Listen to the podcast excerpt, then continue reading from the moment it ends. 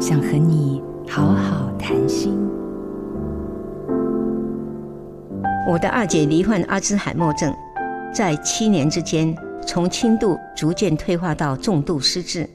随着病情加重，许多喜爱的活动，二姐都没有办法参加。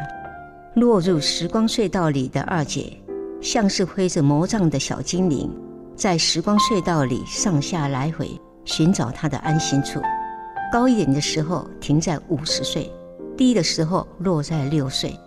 失智症发病初期时，他曾自我解嘲地说：“他只能活在当下。”如今是真的完全活在当下了。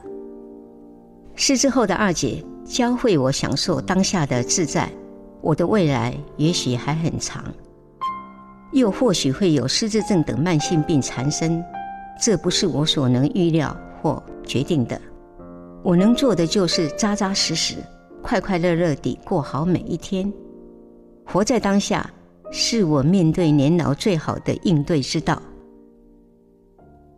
我是刘秀芝，一起爱上慢慢变老的自己，做自己的主人，找回你的心。印心电子，真心祝福。